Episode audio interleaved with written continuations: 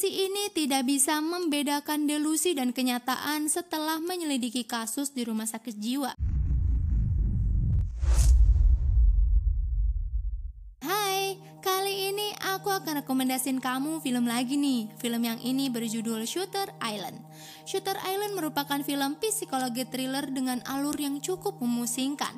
Namun film ini menjadi sangat menarik karena memiliki plot twist mengejutkan di akhir cerita. Selain itu, akting pemeran utama film ini yaitu Leonardo DiCaprio berakting dengan sangat totalitas. Berlatar tahun 1954, bercerita tentang seorang perwira polisi bernama Edward Teddy Daniels. Ia ditugaskan untuk datang ke rumah sakit jiwa khusus tahanan di Pulau Shooter. Bersama dengan rekannya, Chuck Auli, keduanya bertugas untuk menyelidiki kasus hilangnya seorang tahanan bernama Rachel Solando. Rachel Solando ditahan di rumah sakit jiwa karena ia telah menenggelamkan ketiga anaknya. Sepanjang penyelidikan, Teddy merasa ada yang mencurigakan di rumah sakit ini. Terlebih pihak rumah sakit terlihat tidak kooperatif terhadap penyelidikan.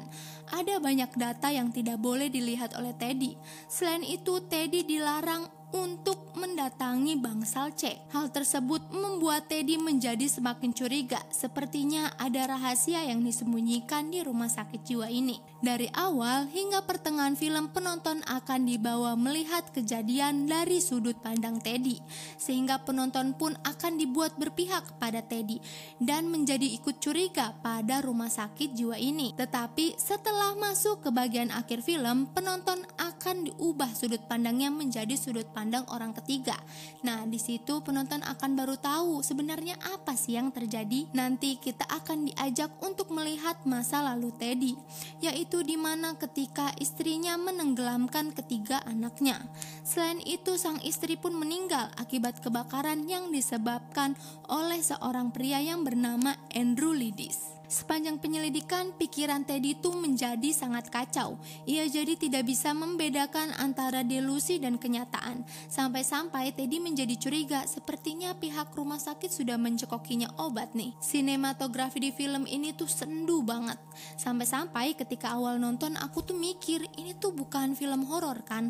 Karena memang perpaduan antara musik dan color grading di film ini tuh membuat suasana rumah sakit tuh menjadi menyeramkan.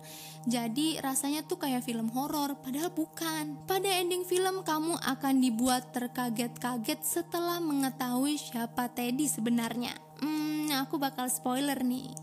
Jadi sebenarnya Teddy itu bukan polisi. Lalu sebenarnya siapa itu Teddy?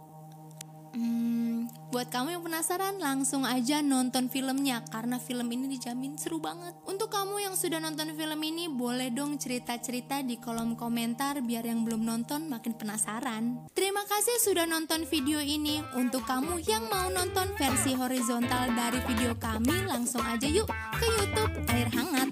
Terima kasih.